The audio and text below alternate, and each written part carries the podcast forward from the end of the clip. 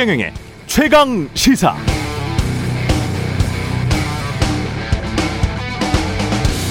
어제 영국 파이낸셜 타임즈에는 중요한 속보 하나가 떴습니다. G7 국가들이 법인세 국제 하한선 합의에 의견 접근을 보고 있다는 내용이었는데요. 이 내용이 그대로 오는 6월 G7 세계 정상회의 그리고 올 연말쯤 G20, OECD 등에서 공식 승인 받게 되면 어떻게 되느냐? 미국, 유럽, 일본, 한국 등의 글로벌 대기업들이 세금을 합법적으로 탈세하기 위해서 조세 회피처의 유령 회사 비슷한 것을 만들지 못하게 됩니다. 또 현지에서 거둔 수익에 대해선 현지에서 법인세를 내야 하는데 그 글로벌 하한선이 15% 당장 유럽의 조세 회피처로 유명한 아일랜드나 영국, 시티 오브 런던, 바마 군대 작은 섬나라들이 타격을 입게 되고 글로벌 대기업들의 저항도 만만치 않겠죠. 그러나 미국 바이든 대통령의 입장이 워낙 강경합니다. 원래는 글로벌 법인세 하한선을 21%로 두려고 했는데 반발이 심하자 그걸 15%로 내렸습니다. 15%면 어떤 수준인가? 우리나라 명목 법인세율이 25%지만 실효세율은 대부분 10% 후반대거든요. 삼성전자처럼 연구개발비 공제를 많이 받는 곳은 10%대 초반으로 세금을 낸 해가 있었다는 분석도 나왔었습니다. 이렇게 되면 결국 빠져나갈 곳이 없게 됩니다. 미국의 구글을 비롯한 글로벌 플랫폼 대기업들과 한국 대기업들까지 법인세를 회피하기 위해서 장난치는 시대가 가고 법만큼 내야 하는 시대가 온다는 의미가 됩니다. 왜 이렇게 된 것일까요? 돈이 소수에게 몰렸는데 빈부격차는 더 커지고 낙수 효과는 없고 중산층은 얇아지고 임금은 오르지 않고 양질의 일자리는 감소하고 돈은 다시 소수에게 몰리는데 돈 번 대기업들은 국제 조세 회피를 통해 세금도 별로 안 내는 이상한 상황이 이른바 선진국 모두에서 수십 년 동안 지속됐기 때문입니다. 미국 바이든 대통령은 이걸 더 이상 묵고할 수 묵과할 수 없다는 것이죠. 예. 국제 법인세 대책이라고 쓰고 그리고 미국의 일자리 정책이라고 읽을 수도 있겠습니다. 양수 겸장입니다.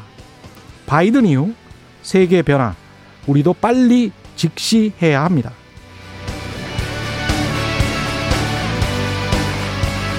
네, 안녕하십니까. 5월 26일 세상에 이익이 되는 방송 최경련의 최강 시사 출발합니다. 저는 KBS 최경련 기자고요. 최경련의 최강 시사 유튜브에 검색하시면 실시간 방송 보실 수 있습니다. 문자 자면은 짧은 문자 50원, 기본자 100원이 드는 샵 9730 무료인 콩 어플 또는 유튜브에 의견 보내주시기 바랍니다. 오늘 1부에서는 더불어민주당 김남국 의원 연결해서 오늘 열릴 김호수 검찰총장 후보 인사청문회 쟁점들 짚어보고요. 2부에서는 월간 이재호의 이게 정치라오 국민의힘 이재호 상임 고문 만나봅니다.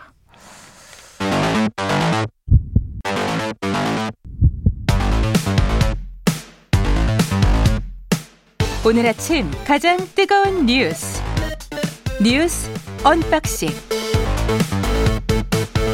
네 뉴스 언박싱 시작합니다. 민동기 기자 김민아 시사평론가 나와 있습니다. 안녕하십니까? 안녕하십니까? 예. 어, 오늘 김오수 검찰총장 후보자 청문회가 시작되죠. 예, 쟁점만 시작이 되는데요. 예. 뭐 야당은 정치적 중립성 논란을 제기할 것으로 보이는데 예. 오늘 언론 보도를 보면은 전관예우 문제도 좀 제기가 될 것 같습니다. 예. 특히 김 후보자가 법무부 차관에서 물러난 뒤 지난해 9월부터 법무법인 화연에서 고문 변호사로 있었는데요. 예. 지난 1월 금융위원회 자본시장 조사단이 조사 중인 사건이 있었는데 이김 후보자가 자본시장 불공정 거래 사건 혐의자 측 변호인으로 이 금융위에 의견서를 제출을 했거든요. 예. 그리고 수천억 피해가 발생한 라임 옵티머스 펀드 사기 사건의 판매사인 우리은행, NH투자증권의 변호도 맡은 것으로 지금 알려지고 있습니다. 음. 관련해서 조선일보가 오늘 라임 사건 등 상당수는 김 후보자가 주요 수사 상황을 보고받는 법무부 차관일 때 수사가 진행된 것이기 때문에. 예. 이건 전관 특혜 논란이 제기될 수 있다라고 지금 보도를 했고요. 일단 여기에 대해서 김 후보자는 정상적인 변호사 활동으로 법적 문제는 없다는 그런 입장입니다. 그런데 김 후보자가 음. 뭐 금융위원장이라든가 금융감독원장 후보로 거론이 된 적이 있었기 때문에 예. 이런 점을 감안을 했을 때 변호를 맡은 게 적절하지는 않은 것 같다라는 그런 비판도 제기될 수 있는 그런 대목이고요. 정식 고문으로 계약을 해서 매일 출근하고 받은 급여다. 왜냐하면 이 화연으로부터 지난해 9월부터 12월 뭐 매달 1,900만 원 그리고 지난 1월부터 4월에는 매달 2,900만 원의 고문료를 받은 것을 또 이게 좀 논란이 좀 제기가 됐었는데 김 후보자는 이거는 매일 출근하고 받은 급여라고 또 답변을 했습니다. 그러니까 이 부분이 뭐 모양새가 좋지 않기 때문에 야당에서 문제 제기할 수 있는 대목이라고 생각이 되는데 하지만 그 수준이 뭐냐에 따라서 이제 판단은 달라질 수가 있거든요. 지금 이 사건 이런 사건이 있고 이것은 이제 수임한 것이다. 얘기가 이제 여기서 끝나고 거기에 대한 해명을 뭐 하는 그런 과정이라고 한다면 이게 예를 들면 뭐 전관 특혜라든지 또는 뭐 이해 충돌이라든지 이런 좀 평가는 가능할 수 있지만 수준은 이제 달라질 수가 있다는 거죠. 근데 그게 아니라 예를 들면 라임 옵티머스 펀드 사기 사건에 예를 들면 뭐 정치인들이 막 연루가 더 많이 돼 있고 그 정치인들과 관련된 무슨 정치적인 판단을 뭐 김호수 검찰총장 후보자가 한 여러 가지 정황이 있다 뭐 그런 게 있다면 그건 정말 이제 우리가 용납할 수 없는 그런 사건이 될 건데 음. 지금 그런 정황까지는 지금 뭐 얘기되지 않고 있는 그런 상황이거든요. 예. 그렇기 때문에 청문회에서 김호수 후보자가 여기에 대해서 어떻게 해명하는지 이런 것들을 지켜봐야 될 것 같습니다. 이 사안도 사안이지만 저는 사실 이 구조가 좀 안타 까워요. 사실 음. 정관의 구조가 이게 매번 돈과 공직을 회전문처럼 왔다 갔다 하는 뭐 미국도 그렇고 한국도 그렇고 이게 선진국형 합법적 부조리 예 그렇게 보여지는데 합법이죠. 예, 합법이에요. 없죠. 변호인은 누구나 다 변론을 할 수는 있습니다. 직업적으로. 근데 저는 납득은 안 갑니다. 솔직히 말해서. 예, 이 계속 이런 식으로 우리가 계속 살아야 되는가? 왜 미국 대법관들처럼 그렇게 평생 판사를 하든지 아니면 검사직을 계속 하든지 왜 왔다 갔다 하면서 이렇게 무슨 돈, 나 결국은 나중에는 돈 아니에요. 음. 그러면서 또 이용해 먹고 왔다 갔다 하면서 또 정보 흘리고 그거 가지고 또 장난치고 기득권 구조 온전시키고 그러면서 또 공직에 있을 때는 어떤 정부에서는 개혁을 이야기하고 어떤 정부에서는 또 합리를 이야기하고 모르겠습니다. 이게 개인의 예. 처신도 처신이지만 예. 이런 것들을 방지할 수 있는 제도나 이런 것들도 필요해 보이는 게 음. 그렇죠. 이렇게 전관을 또 선호하는 또 이유가 또 있지 않겠습니까? 이렇게 좀 수임을 맡기는 쪽에서 뭐가 되니까 그렇겠지. 그렇죠. 재판이나 또는 뭐 이런 변호하는 데 있어서 수사 정보나 예. 이런 것들이 유리한 게 있으니까 이제 하는 측면이 있기 때문에 그럼 앞으로, 또 네. 더 문제가 되는 거 아니에요, 사실은. 그렇죠. 그러면 법이 평등하지 않다는 이야기잖아. 그러니까 청와대 법무비서관 출신을 삼성 쪽에서 왜 영입을 하려고 하겠습니까? 그렇습니다. 예. 예, 화내지 말아야죠, 우리가. 예. 소상공인 손실보상 소급 적용과 관련한 입법 청문회가 열립니다. 어제 입법 청문회가 예. 열렸습니다. 예. 근데 이제 뭐 이게 소상공인의 국회의원들 있지 않습니까? 예. 뭐 민주당을 포함해서요. 국민의힘, 정의당, 열린민주당 등등 해 가지고 115명이 공동 성명에 참여를 했는데요. 소상공인과 자영업자 대상 손실보상 소급 적용과 범정부 TF 구성 등을 제안을 했습니다. 근데 지금 어제 입법 청문회 참고인으로 나선 이 소상공인들 얘기를 좀 들어보면은요. 재난지원금 같은 경우에는 업주와 가족에 대한 최저생계비 지원에 불과했다. 그래서 소모적 논쟁은 멈추고 벼랑 끝에 몰린 자영업자들을 외면하지 말아달라라고 호소를 했는데 정부는 소급 적용에 정확하게 말씀드리면 이 중소벤처기업부하고 기획재정부가 강하게 반발을 하, 반대를 하고 있는데요. 재정 부담이 너무 크다. 돈이 없다 한마디로. 그리고 예. 업종 간의 형평성 문제가 생길 수 있다는 점 등을 들어서 지금 반대를 하고 있습니다. 음. 근데 지금 어제 또 이 청문회에서 약간 논란이 제기가 됐던 게 중소벤처 기업부가 국회에 제출한 보고서가 있거든요. 예. 코로나19 이후에 따른 소상공인의 손실 추정 총액이 약 3조 3천억 정도 추산이 되는데 지금까지 정부하고 지방정부가 다섯 차례에 걸쳐서 소상공인에게 지급한 지원금이 6조 1천억이다. 그래서 손실보상제가 실시가 되면은 보상으로 받는 금액보다 기존 지원금을 토해내야 될 수도 있다라고 또 이런 얘기가 나와가지고요. 어제 청문회에서 약간 좀 술렁거렸습니다. 근데 이게 계산이 제대로 된 건지는 모르겠습니다. 그 계산을 두고서도 예. 논란이 제기가 되고 있습니다. 그럴 수밖에 없을 것 같은데요. 중소상공인들은 전혀 동의하지 않을 것 같은데. 그러니까 이게 예. 결국은 정부의 논리라는 것은 이제 그런 것이죠. 네. 이게 결국은 어, 손실이, 손실을 입은 거에 대해서 코로나19에 대한 행정명령이나 이런 것들을 손실을 입은 거에 대해서 의무적으로 정부가 뭔가 보상을 해야 된다는 구조 자체가 이제 부담스러운 측면이 있는 거죠. 예를 음. 들면 정부의 어떤 여러 가지 사정에 따라서 이렇게 지원금을 지급하거나 이런 것들은 어느 정도 이제 좀 완급 조절을 해가면서 할 수 있는 재량이 있는 건데 이게 만약에 손실을 보상한다 이렇게 되면 이제 여러모로 이제 의무적으로 해야 되는 뭔가가 생기는 거 아니겠습니까? 예. 근데 일단 손실 보상을 해야 된다는 것 자체는 지금 거부하지 못하고 있는 거고 그럼 과거에 이제 그 지금까지 있었던 일에 대해서 이제 소급 적용을 하는 방안 이거에 대해서는 지금 또 다시 이제 들고 나오는 논리가 지원금은 지원금대로 줬는데 이 손실 보상은 또 이 어떤 또 이중적으로 하게 되면 거기서 발생하는 여러 가지 문제가 있다. 이 논리를 가지고 또 여기에 대해서 얘기를 하고 있는 거죠. 앞으로 만약에 손실 보상이 그러면 입법이 이제 돼서 이제 이제 이게 이제 그대로 이제 적용이 그대로 된다고 할 때는 앞으로는 그럼 이러한 코로나19라든지 전염병에 의한 여러 가지 피해, 행정명령 이런 것들로 소상공인 피해를 볼 경우에는 손실 보상이 있을 것이기 때문에 지원금을 그러면 이 소극적으로 주겠다라는 논리도 앞으로 가능한 거거든요. 그러면. 그러니까 사실은 여기서 사실 핵심적으로 우리가 봐야 될 것은 그럼 다 떠나서 결국 이 소상공인들이 이런 코로나19 방역 때문에 입은 피해에 대해서 정부가 총체적으로 그게 손실 보상이 됐던 그냥 지원금이 됐던 뭐가 됐던 총체적으로 지원 규모가 그러면 다른 국가나 유사한 이제 경제 규모가 있는 그러한 어떤 곳들에 비해서 충분히 이루어졌는가를 한번 따져봐야 됩니다. 근데 그렇지 않다는 거거든요. 결론적으로. 그 부분에 있어서 정부가 명확하게 방침이나 답변이 여기에 대해서는 있어야 된다고 봅니다. 그 부분도 중요한 지적이시고 저는 두 가지를 이야기를 하고 싶은데 이게 본인들이 경영을 잘못해서 손실을 입었나 이 그렇죠. 부분하고 네. 본인들 잘못해서 손실 입은 거 아니잖아요. 아닙니다. 그렇죠? 그 다음에 두 번째는 본인들이 잘못해서 분식회계에서 또는 뭐 뭔가 경영을 잘못해 가지고 망한 대기업들한테는 그러면 왜 그렇게 막대한 공적 자금을 투자했어요? 음. 그때는 아무 소리도 안 하다가 그때는 관료들이 아 이거 해야 돼 해야 된다고 막 그랬잖아요. 그때 해야 된다고 한 이유가 딱 한 가지 경제적인 자본주의적인 원리로는 국가 전체 이익을 따졌을 때는 딱 한 가지입니다. 일자리 때문에 그래요. 그렇죠. 일자리가 다 없어져 버리기 때문에 자영업이 560만 명이에요. 그 사람들이 그 특히 중소기업들 같은 경우에 일자리 문제가 거의 토대거든요. 우리 우리 90%의 중소기업이 90%의 고용을 하고 있는 거예요. 근데 이쪽에 관해서는 이렇게 짜게 나오고 대기업들은 이제까지 흥청망청 줬단 말이지. 그것도 그들이 잘못한 건데 이 논리는 도대체 무슨 논리냐 힘, 이거예요. 힘센 사람한테 유리한 사회인 것 같아요. 예. 오늘 뉴스 전반적으로 우울합니다. 예. 힘없는 우리 입장에서는 이런 세상에 살아야 되는 거 아니 그러니까 이 논리를 개발을 그 관료들이 개발을 하려면 좀 제대로 통시적으로도 보고 공시적으로도 보고 세계 변화도 보고 좀 잘 보고 좀 이야기를 해야 된다는 이야기죠. 재권 출마를 예. 선언한 정세균 전 총리가 국무총리 시절 때 올해 1월 초입니다. 음. 대한민국이 기재부의 나라냐라고 강하게 성토를 한 적이 있죠. 예.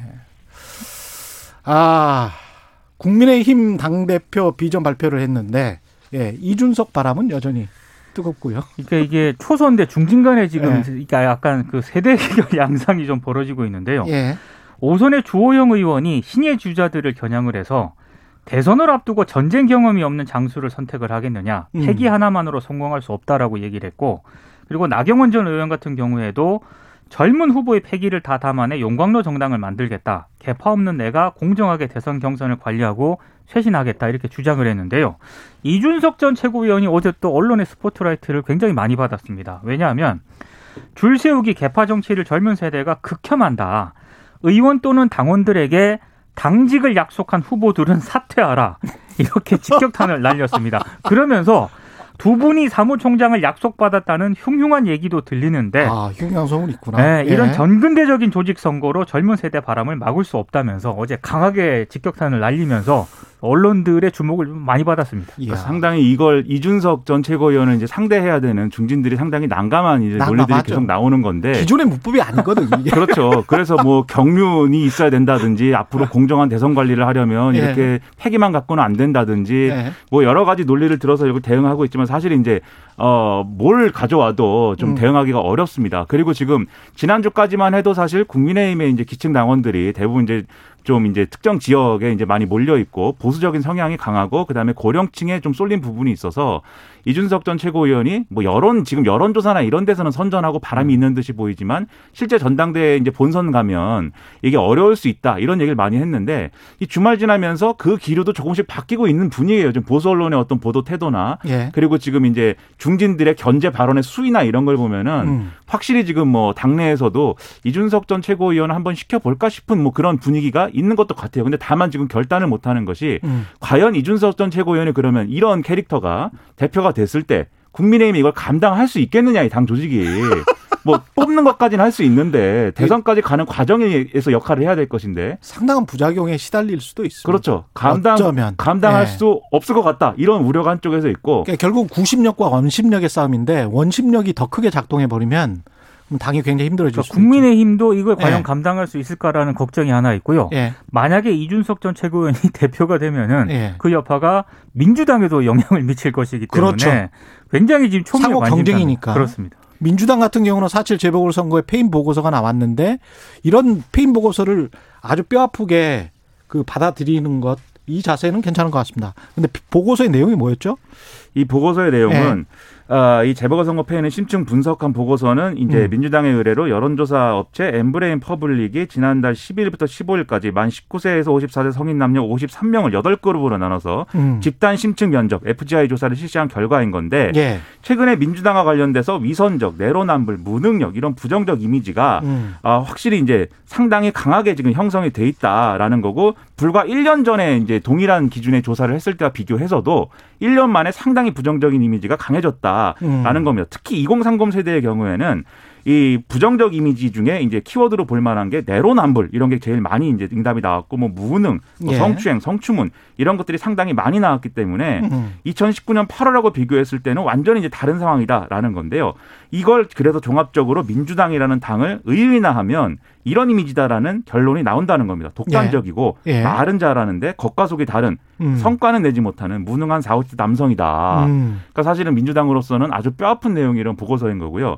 여기에 사실 국민 의힘도 의인화된 이런 캐릭터로 이제 등장하긴 하는데 돈과 권력을 중시하며 엘리트주의를 가지고 있는 50대 후반, 70대까지의 꼰대 남성이다. 이렇게 표현이 돼 있다고 합니다. 예. 그러니까 사실 우리 기성 양당이 지금 음. 젊은 세대 그리고 이 양당의 어떤 정치에 실망한 사람들에게 어떻게 비춰지고 있는 것이냐 음. 이 보고서에 사실은 다 나오는 거죠. 그러니까 자체 보고서에서 이렇게 나왔다는 거 그리고 그것을 진지하게 받아들여서 근데 이제 고쳐야겠죠.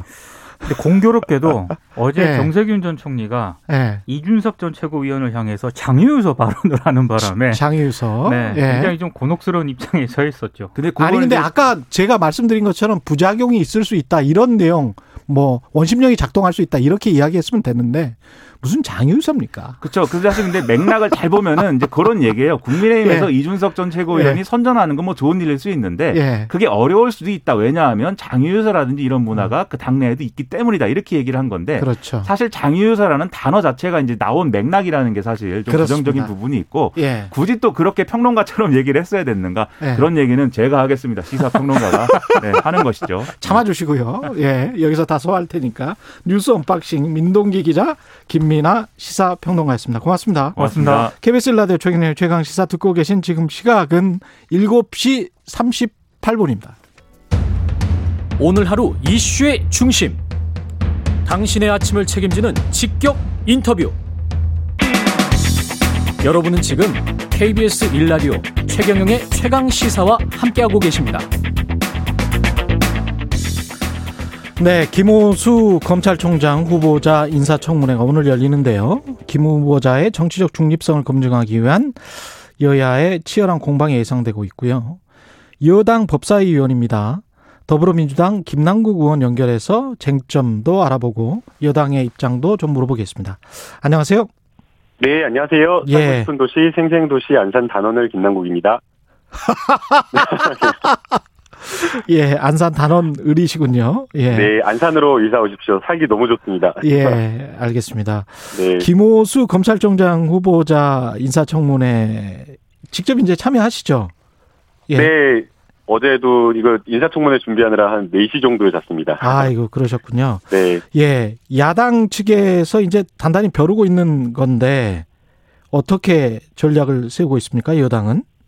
네, 뭐 야당이 벼르고 있다고 해서 뭐 야당을 이기는 것이 뭐 저희의 전략 이런 것은 아니고요. 예. 어, 뭐 야당이나 여당이나 인사청문회를 임하는 입- 입장은 같다라고 생각이 됩니다. 예. 국민의 눈높이에서 이 여러 가지 후보자가 가지고 있는 도덕성이라든지 또 검찰 개혁과 관련된 여러 가지 정책적인 비전 이런 것들에 대한 얼마나 깊이 있는 고민이 있는지 이런 것들을 좀 물어보려고 하고요. 음. 어, 또 되게 이제 인사청문회 하다 보면 그 위원님들 사이에 질문이 좀 겹치는 그런 경우가 많아서 예. 아, 이번에는 좀 빠짐없이 겹치지 않게 철저하게 검증을 하자 이렇게 어, 전략을 세우고 있고요. 예. 어, 그리고 이제 또 무엇보다 어, 검찰청장 후보자가 나오면 항상 문제되는 것이 정관 예우인데 이 정관 예우에 대해서만큼은 국민들이 아주 어, 신랄하게 비판하시고 분노하시고 있기 때문에 예. 이런 지점은 좀 철저하게 보려고 합니다.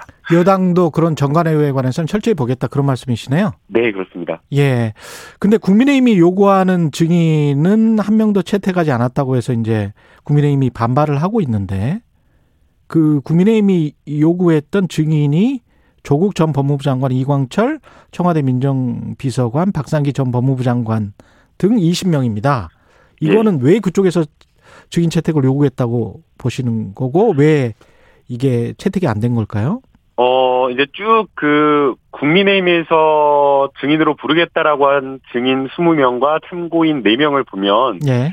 아마 김학의 사건과 관련된 질문을 집중적으로 좀 하려고 했던 것이 아닌가라는 생각이 듭니다. 예. 예, 그런데 어, 김학의 사건과 관련되어서 부르겠다라고 하는 증인들은 전부 다 그 피의자이거나 아니면은 재판을 받고 있는 사람들이기 때문에 음. 우리 관련법에 따르면 어, 수사 중이거나 재판 중인 사건에 영향을 줄 수 있는 증인은 부를 수 없도록 되어 있기 때문에 예. 어, 이미 증인으로서 부적절한 것이고요. 또 뭐 관련법이 없다고 하더라도 그들이 나와서 어, 자신의 사건에 영향을 줄 수 있는 그런 진술을 할 수 없는 위치에 있기 때문에 예. 어, 이 부분은 사실은 어, 현실적으로 받아들이기가 어려운 그런 상황이었습니다. 네, 그렇군요. 그리고 예. 예, 뭐 참고인으로 뭐 서민 교수님 뭐 이런 분들이 이렇게 나와 있었는데 예. 어, 사실 서민 교수님은 그 기생충 학자이시잖아요. 그렇죠. 예, 그런데 검찰총장 후보자의 참고인으로서 도대체 무엇을 진술할 수 있을지 예. 조금 그런 점도 의문이었습니다. 예. 예. 국민의힘 입장에서 보면은 이거는 청와대 여당이 임명을 그냥 예정해 놓고 청문회를 요식 절차로 하는 것 아닌가 그렇게 지금 생각하고 있는 것 같아요. 답정너 청문회는 안 된다.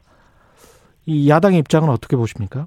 네, 당연히 저희도 공감을 합니다. 이게 청문회를 열기도 전부터 무조건 청와대가 후보자를 지명했기 때문에 예. 요식행위 형식으로 인사청문회를 하는 것은 적절하지 않다라고 보이고요. 예. 어, 그래서 이것은 여야 간에 정말, 어, 한 국민을 대표한다라는 그 마음으로 철저하게 인사청문회를 임하는 게 맞다라고 보입니다. 예. 어, 이번에 뭐, 뭐 야당에서 어떻게 생각할지 모르겠지만, 어, 증인신문, 증인 채택하는 과정부터 해서, 어, 굉장히 노력을 많이 했었습니다. 음. 어, 저희가 뭐 이틀 사이에 회의를 거의 법사위원들이 한 8번 모일 정도로 굉장히 많은 회의를 하면서 야당과 협력하려고 했는데, 예. 어, 오히려 또 어떻게 보면 야당이 어, 또 협조하거나 이렇게 하지 않는 모습을 보이는 것도 좀 적절하지 않기 때문에 어, 인사청문회가 내실 있게 좀 철저하게 이루어질 수 있도록 여야 간에 좀 협력하는 게 더 필요하지 않을까 이렇게 보고 있습니다. 지금 저 국민의힘이 요구하는 증인은 그 한 명도 채택하지 않았는데 증인들이 혹시 누가 나오나요? 그러면 관련해서 증인- 증인으로는 아직 한 명도 채택이 되지 않았고요. 예. 그 참고인으로 서민 교수와 김필성 변호사님 두 분이 이렇게 두 나오도록 되어 분만. 예. 네. 알겠습니다. 그 관련해서 이제 야당이 문제 삼고 있는 거는 정치적 중립성인 것 같은데요. 이거는 어떤 논의들이 오고 갈까요? 이 중립성이라는 거를 인간의 중립성을 어떻게 이제 판단을 하는 해야 될 것 같은데 그 과거의 이제 사건들 또는 행태들 가지고 이야기를 할 거란 말이죠. 네, 결국에는 이제 후보자가 26년 동안 어, 검찰 공직 생활을 했기 때문에 예. 그 검찰 공직 생활을 하는 동안에 아주 민감한 사건들 있잖아요. 네. 그런 민감한 사건들을 어떻게 사건 처리했는가 이런 것들을 좀 들여다 볼 수밖에 없다라고 생각이 들고요. 그렇죠. 근데 어, 이제 이- 야당은 그런 점에서 어 친정권적이었던 행태를 보였다 이렇게 지금 주장하고 있는 거잖아요. 어, 야당에서 만약 친정권적인 행태를 보였다라고 이렇게 판단을 하려면 음. 거기에 대해서 구체적으로 어떤 사건을 뭉개버렸다거나 아니면은 뭐 정부의 어떤 권력자에 대한 비리나 비리를 덮어버렸다거나 이런 사건을 가져와야 되는데 예. 어, 그런 사건을 가져오진 않고 음. 어, 우리 정부에서 승진한 인사이니까 안 된다라고 이렇게 보고 있는 거거든요.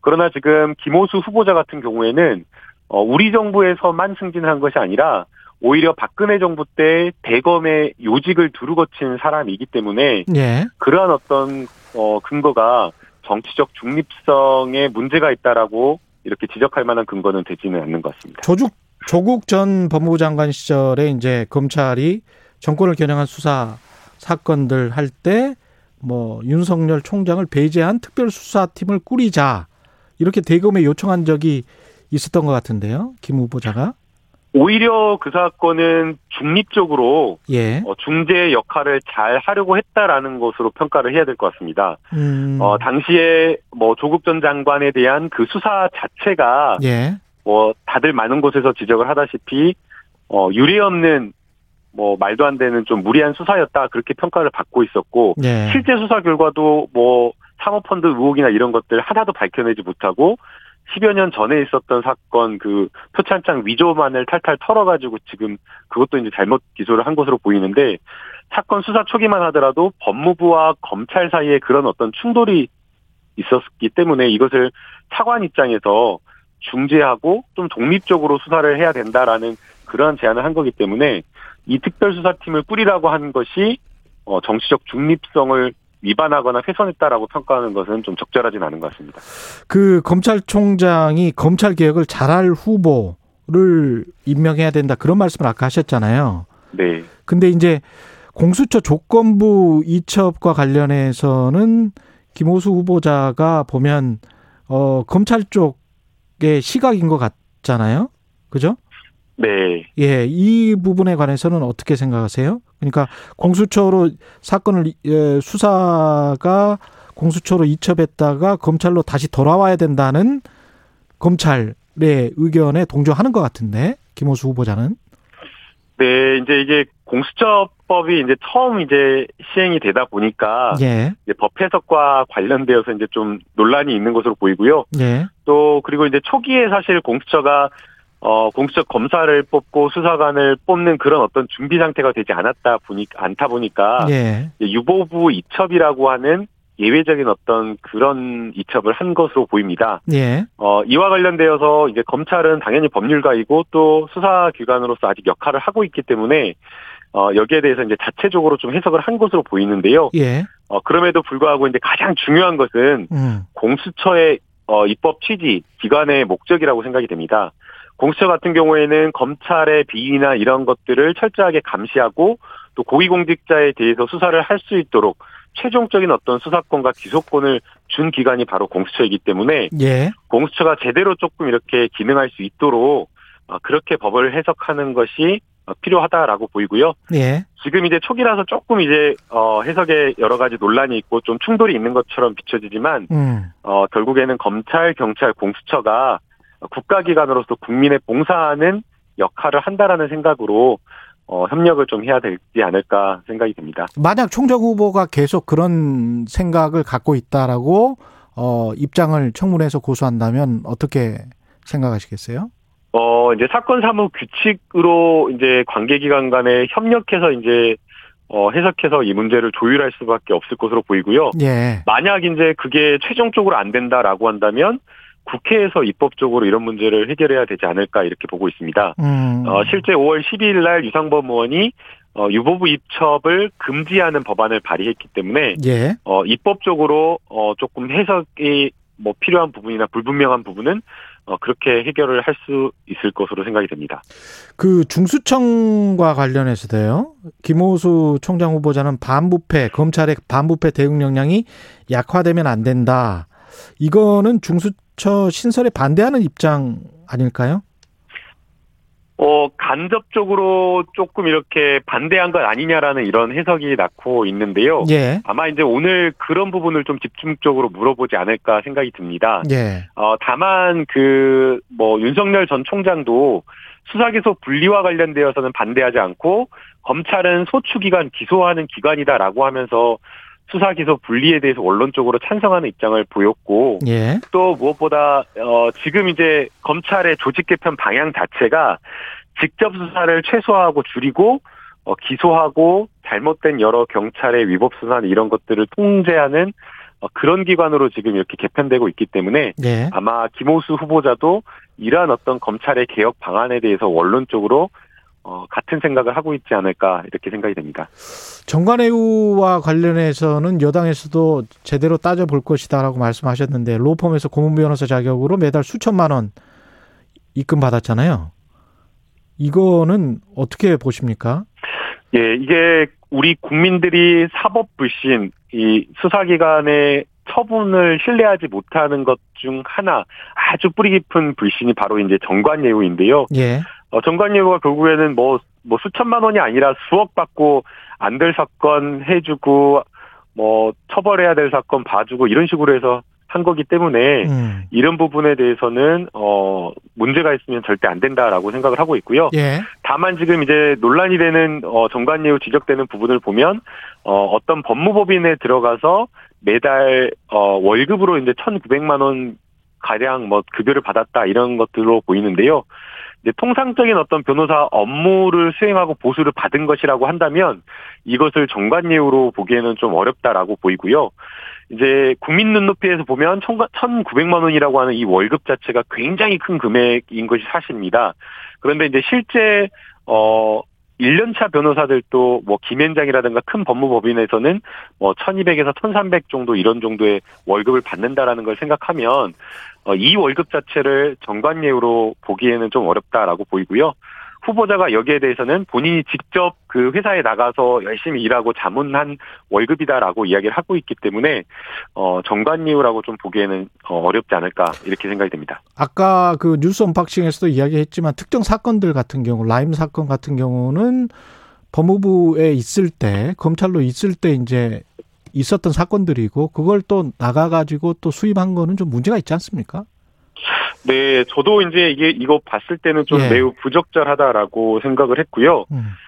어 다만 어 조금 그 변호를 한 당사자가 좀 달랐던 것이 아닌가라는 생각이 듭니다. 예. 그러니까 그 라임 펀드와 옵티머스 펀드를 주도적으로 이렇게 해서 어 많은 사람들에게 피해를 미쳤던 그런 어떤 사기 특정 범죄 사기 처벌 에 처벌이 될 수 있는 그런 어, 피의자들을 변호했던 것이 아니고 예. 은행 간의 어, 법적 분쟁, 은행가 은행도 사실은 그 관련해서 여러 가지 공범이다라고 하잖아요. 그래서 이제 그 은행을 대리해서 한 것이기 때문에 예. 어뭐 전관예우나 아니면 도덕적 비난 가능성이 조금은 더 낮지 않을까 생각이 됩니다. 은행을 대리한 사건이었다. 네. 예, 법무부 장관이 검찰 인사위원회를 내일 연다는데요. 이게 좀 검찰총장이 있기 전에 검, 법무부 장관이 검찰 인사위원회를 먼저 여는 게 이례적이라고 하는데 이거 어떻게 보세요?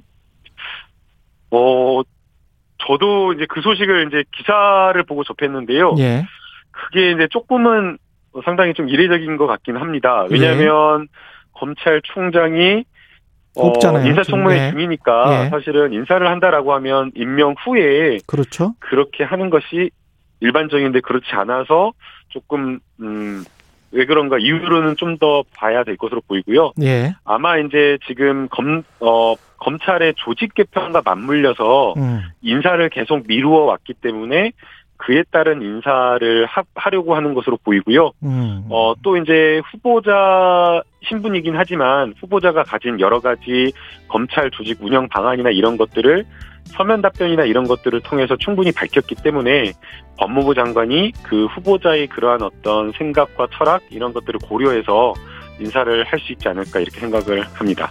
예, 오늘 말씀 감사하고요. 더불어민주당 김남국 의원이었습니다. 고맙습니다. 네, 감사합니다. KBS 일라디오 최경영의 최강 시사 1부는 여기까지입니다.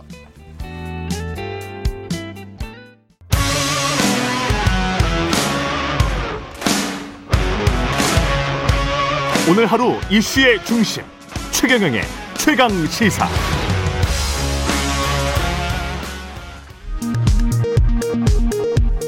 라디오 정보센터 뉴스입니다. 문재인 대통령은 오늘 청와대에서 여야 5당 대표 초청 오찬 간담회를 열 예정입니다.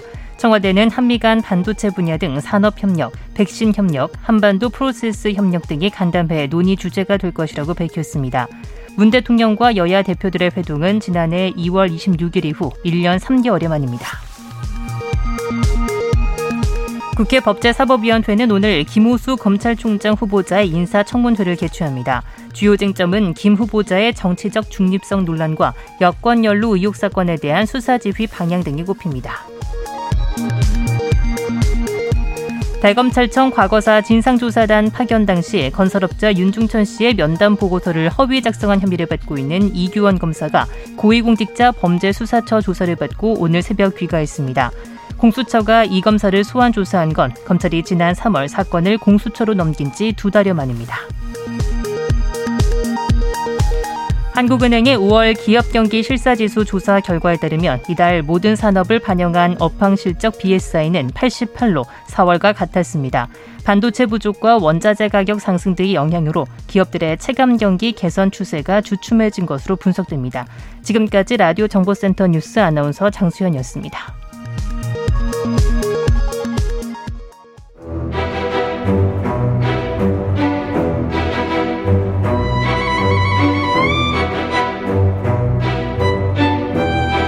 이재호의 이게 정치라오. 네, 이재호의 이게 정치라고 국민의힘 이재호 상임 고문님 모시고 아, 여의도 정치의 뜨거운 현안들 야당의 눈으로 자세히 들여다보는 시간입니다. 이재호의 이게 정치라고 국민의힘 이재호 상임 고문 연결돼 있습니다. 안녕하세요. 예, 안녕하십니까. 예. 한미 정상회담에 대한 이제 평가 여러 가지 나오고 있는데 예. 먼저 그 간단하게 좀 평가를 좀 해주십시오. 고모님은 어떻게 보셨는지. 예, 이번 한미 정상회담은 그 우리나라 그 국익이나 예. 아, 이런 걸로 봐서는 아주 중요한 약속과 협약이 많이 있었다고 봐야죠. 예. 어, 그런 점 있고, 그 또 그동안에 문재인 대통령께서서 보면, 그동안에 주로 이제 왼팔만 흔들고 다녔잖아요. 근데 이번에, 아니 걸을 때 왼팔만 흔들고 다니셨어요? 예, 왼팔만 흔들고 다녔는데, 아니, 이번 왼팔 오른팔 정상, 같이 흔드시지 않았습니까? 그러니까 이번 아. 한미 정사에는 오른팔도 좀 흔드는 거 아. 같이 좀 보였고, 예. 예를 들어서 뭐 대만 문제라든지, 예. 북한의 인권 문제라든지 또 음. 특히 동맹을 강조한 문제라든지 예. 이런 거는 그동안에 왼팔 제비에서 오른팔 제비로 조금 이제 간 것 같은 그런 느낌을 줘서 예. 이거는 매우 다행인데 예. 이게 혹시 대선 전략이 아닌지 그런 또 의심을 또 사람들이 갖지요. 아이 설마 예. 뭐저 저 그러니까 대미 뭐 외교를 하는데 대선 전략 1년 그러니까, 남았는데요. 예, 그렇게까지는 뭐 생각은 예. 안 하고 싶지만은 예. 왜냐 그러면 하도 그동안에 왼팔을 많이 흔들어 나갔고 갑자기 오른팔 흔드니까 예. 이거 뭔가 이제 그렇게 보는 거죠. 아, 고모님도 약간 좀 당황하셨습니까, 그러면? 아, 예, 뭐 예. 약간 그랬는데 예. 그냥 긍정적인 측면이 상당히 많이 있는 건 사실이죠. 뭐. 예, 예. 상당히 뭐 긍정적으로 평가를 하시네요. 예, 그런데 이제 아쉬웠던 거는 예. 그 한두 가지 있는데 예. 예를 들어서 이제 원전 뭐 우리 그 저 합의한 거 있잖아요. 노, 노력하겠다 원전 문제. 예. 근데 국내에는 지금 탈원전이잖아요. 예. 국내에는 탈원전 하면서 미국 가서는 원전을 공도로 아, 저 합의해 놓으면 음. 이게 앞뒤가 안 맞잖아요. 네. 그러려면 이제 돌아와서 예. 정말로 한미 그 합의 정신에 맞게 하시려면 음. 돌아와서 월성 그 1호기 7천억 들어서 수리해 놓은 거 있잖아요. 네. 그거 다시 가동하게 한다든지 예. 뭐 국내 탈원전 정책의 변화가 좀 있어야 예. 그게 뭐 앞뒤가 맞는 거 아니겠습니까? 알겠습니다. 예. 예. 이런 원전 부분 지적하셨고요. 예. 국민의힘 당권 레이스를 좀 짚어봐야 될 텐데요. 예. 지금 신구 주자들의 세대 결 세대 대결 프레임으로 이렇게 확 가고 예. 있는데 어떻게 보세요, 예. 이거는? 그거 어제 제가 그 뭐 대표들 그 뭐 발표하는 것도 제가 보고 다 보셨어요? 예. 예, 유튜브도 들어봤는데 예. 내가 답답한 거는 국민의힘이 참 답답한 거는 예. 그 여덟 명이나 그 나와갖고 설쳤었는데 문제는 이게 뭐 예. 세대가 젊었냐 늙었냐 뭐 신이냐 구냐 이게 지금 문제가 아니잖아요 국민힘으로서는 그렇죠. 국민힘의 당면 과제는 정권 교체잖아요 야당은 그렇죠. 어떻게 내년에 정권을 잡을 것이냐 이 문제에 예. 그러면 정권 교체에 대한 비전을 제시해야 되는데 예. 기껏 한다는 소리가 뭐 통합을 한다는 동, 뭐 화- 용광로가 어떻다는 동, 뭐 사람들 국민님에 들어오게 한다는 동. 음. 아니 후보 후보들이 밖에서 국민님이 안 들어갈 때는 어떻게 할 겁니까?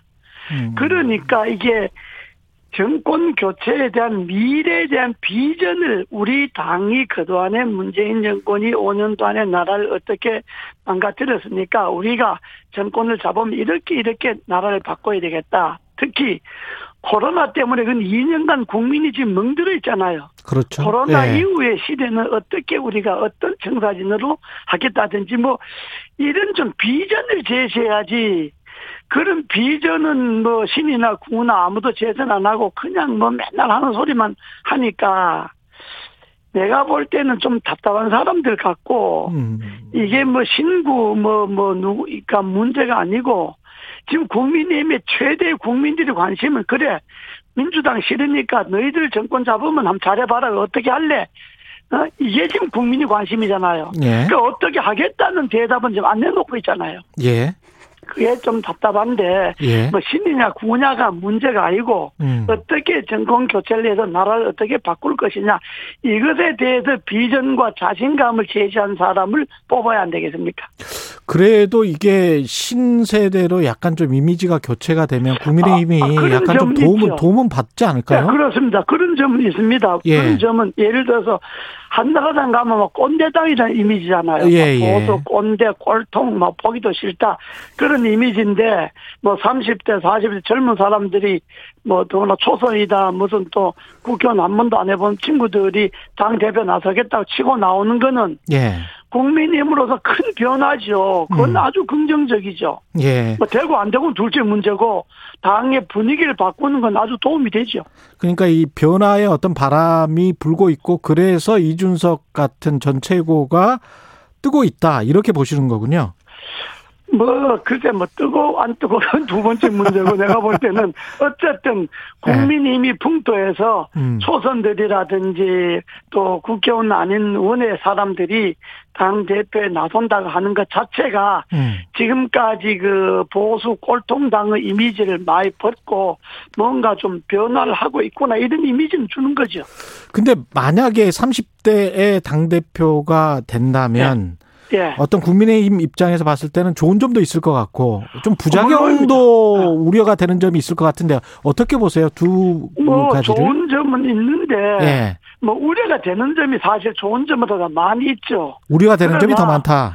예, 그러나 우려가 되는 점은 또 뭐 중진들이나 원로들이 음. 당을 뒷받침하면 되니까. 예. 뭐당 대표 자기 혼자 당 이끌어 나가는 게 아니니까. 예. 뭐 젊은 친구가 된다 하더라도 뭐 우려하는 점보다는 기대하는 점도 더 있지요. 근데 만약에 이제 당 중진들과 화합이 잘 안 맞아서 불협화음이 되면 그 우려하는 점이 더 부각이 돼서 당이 뭐랄까요 구심력이 있어야 되는데 원심력이 어. 작동을 해서 그때는 뭐 어른들이 나서야죠. 나서서 중재를 하고. 예 당의 당원 어쨌든 뭐 당원들이 의사에 의해서 뽑아놓은 거니까 아마 예. 누가 되든 당이 지금 정권 교체를 앞두고 당이 다시 갈등과 혼란을 빠지면 음. 당의 원로들도 나서고 해서 당을 안정시켜야죠.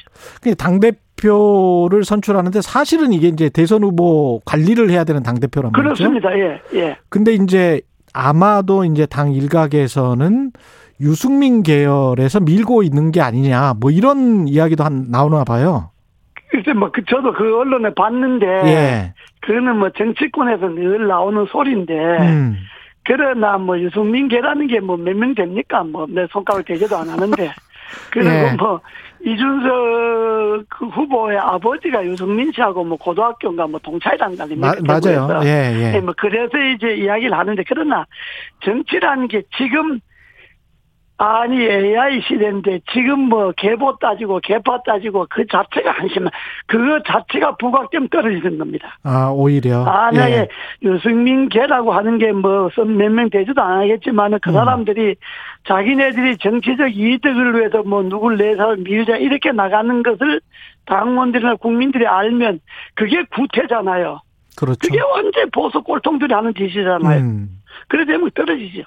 이준석 전 최고가 만약에 당 대표가 되면 경쟁 정당인 민주당 입장에서는 굉장히 위협적으로 받아들일 수밖에 없겠죠. 어떻게 보십니까? 어, 그렇지 않겠습니까? 예. 한쪽에는 대표가 60이, 송 대표가 60이 넘었나? 아, 60인데, 그 한쪽은 예. 30대고 뭐 그러니까, 예. 그 아마 대표회담 한다 해도 뭐 말이 잘 안 맞지 않겠어요? 예. 막 그렇게 느끼겠지만은, 음. 그러나 정치라고 하는 거는 생물이니까, 음. 또 그때 되면 그 환경에 맞추어서 정치를 해야 하는 것이 그게 능력이고 지도력이니까, 예. 뭐큰 자, 큰 곤란이 있겠습니다. 당장 보기에는 좀 뭐, 민주당도 황당하겠지만은, 그러나 뭐 또 국민의힘에서 예. 그 젊은 친구 된다는 보장도 없고 지금은. 아, 된다는 보장은 없다. 그렇죠. 뭐안 그러겠습니까? 예. 근데 국민의힘으로서는 황골 탈퇴할 필요가 있죠. 예. 지금 저 민주당 대권 주자 중에 한 명인 정세균 전 총리가 이준석 예. 후보를 두고 대선 관리가 그리 간단치 않은데 경륜 예. 없이 할 수 있겠는가? 개- 거기다가 우리나라 특별한 문화인 장유유서 문화가 있다. 뭐 이, 이 이거 때문에 이제 그뭐 이준석 전 최고도 비판을 했지만 언론들도 예. 비판을 하고 있는데 예. 어, 떻게 들으셨어요? 그 저도 그 이야기 듣고, 음. 그 정세균 의원 다운 말이다라고 생각했는데, 그 양반 원래 예. 예, 시골 출신으로서 자유유서에 깊이 뿌리가 박힌 사람이니까, 예. 뭐 그런 생각을 했는데, 그러나 그건 뭐 그냥 정치인들이 하는 소리니까, 예. 그게 뭐 크게 크겠습니까? 예, 그렇습니다. 뭐 예. 정치인들이 그때 그때 뭐 필요하면 불쑥불쑥 하잖아요. 뭐. 그렇죠. 예. 그러니까 원체 재판하는 사람이 나오니까 딱 기억나는 게 장유유서니까 예. 이야기한 거지. 예. 그게 뭐 정치적 의미가 둘거 있습니까? 그 만약에 이렇게 쭉 가다가 당 대표가 예. 그 근데 이제 중진이 뽑히게 된다. 그러면 예. 그 어떤 지금의 어떤 세실의 바람이나 이런 게 조금 좀 사그라들면서 그래 어차피 또 국민의힘은 저렇게 가네 이런 또 평가를 받게 되지 그런 않을까. 평가를 받겠지만 이번에는 예. 중진이 되면 예. 지금 이 쇄신의 바람을 안아야죠. 아, 안고, 안아야 된다. 예. 안고 당을 정말 황골탈퇴하고 예. 국민들이 뭘 바라는지를 이번에 봤을 테니까 예. 당을 어떻게 하면 정권 교체를 할 수 있겠다 하는 그 청사진을 만들어내야 되니까 음. 젊은 쇄신 바람을 안고 가야죠. 예. 예. 민주당 그 정청래 의원은 이준석 전 최고가 당 대표가 되면 국민의힘이 네. 온데간데 없이 사라질 수 있다는 생각이 든다. 그야 뭐 정청래 의원이 하- 항상 뭐 말을 막하는 사람이니까 생각 없이 하는 사람이니까 정 의원의 바람 바람이다. 그뭐 그 정의원 다운 말이죠. 정의원 다운 또 말이다. 예. 정청래 의원이 그렇게 말 안 하면 누가 정청래 인정해 주나요? 항상 그렇게 말하니까 뭐 정청래 그러지. 정청래 다운 말이지. 예, 알겠습니다. 예. 오늘 김호수 검찰총장 후보자 인사청문회 열리는데요. 이 쟁점은 뭐라고 보십니까, 고모님께서는? 저는요, 예. 김호수는 정말 검찰총장 되면 안 된다고 보는 사람입니다. 아, 되면 안 된다. 예. 예. 우선 그, 저, 그, 김호수라는 사람이 지금 현재 피의자잖아요. 예. 어, 사건에 관련돼서 수사받고 있는 사람이고, 또 검찰총장 그 추천위원회에서도 4등으로 꼴찌로 지금 추천이 된 사람이고, 예. 그리고 각종 지금 그 권력형 비리 이런 혐의의 중심에 김호수가 있잖아요. 예. 그런데 그걸 총장으로 해놓으면 왜 되겠습니까? 음. 아, 총장이 만약 기소된다면, 아, 하루는 검찰청에 나가고, 하루는 재판 받으러 가고, 그게 말이 되겠습니까? 그러니까 음. 김호수는 본인이 능력이 있고, 뭐, 똑똑한, 그건 둘째 문제 치고, 예. 지금까지 본인이 해온, 그, 저, 뭐야, 형태로 봐서, 예. 또 본인이 해온 여러 가지 그 법무 차관 하면서 새 장관을 모시면서 한 그런 걸로 봐서 김호수는 되면 안 될 사람이죠. 안 되기 음. 때문에 이번에 아마 정문회를 하게 되면 그 주로 세 가지 문제 초점 안 맞추겠습니까? 하나는 피자라는 거하고, 예. 하나는 저 4등으로 꼴찌로 추천될 때 했다는 사람하고, 예. 하나는 이 저 정권의 비리를 덮는 데 앞장섰다는 것하고, 예. 뭐 그러니까 이런 문제에 초점을 맞추면 검찰총장으로 문재인 대통령이 말기를 좀 편하게 보내려면 김 총장, 김호수를 총장을 하면 안 됩니다. 음. 그 국민들 반대하죠. 야당 반대하죠. 검찰에 반대하죠. 예. 좀 무난한 사람, 예. 좀 합리적이고 무난한 사람을 총잘 시켜갖고 음. 대선 좀 관리도 좀 잘하고 정권 말기 관리도 잘 할 사람을 해야지 왜 꼭 꽉 막힌 사람을 임명한지 모르겠어요.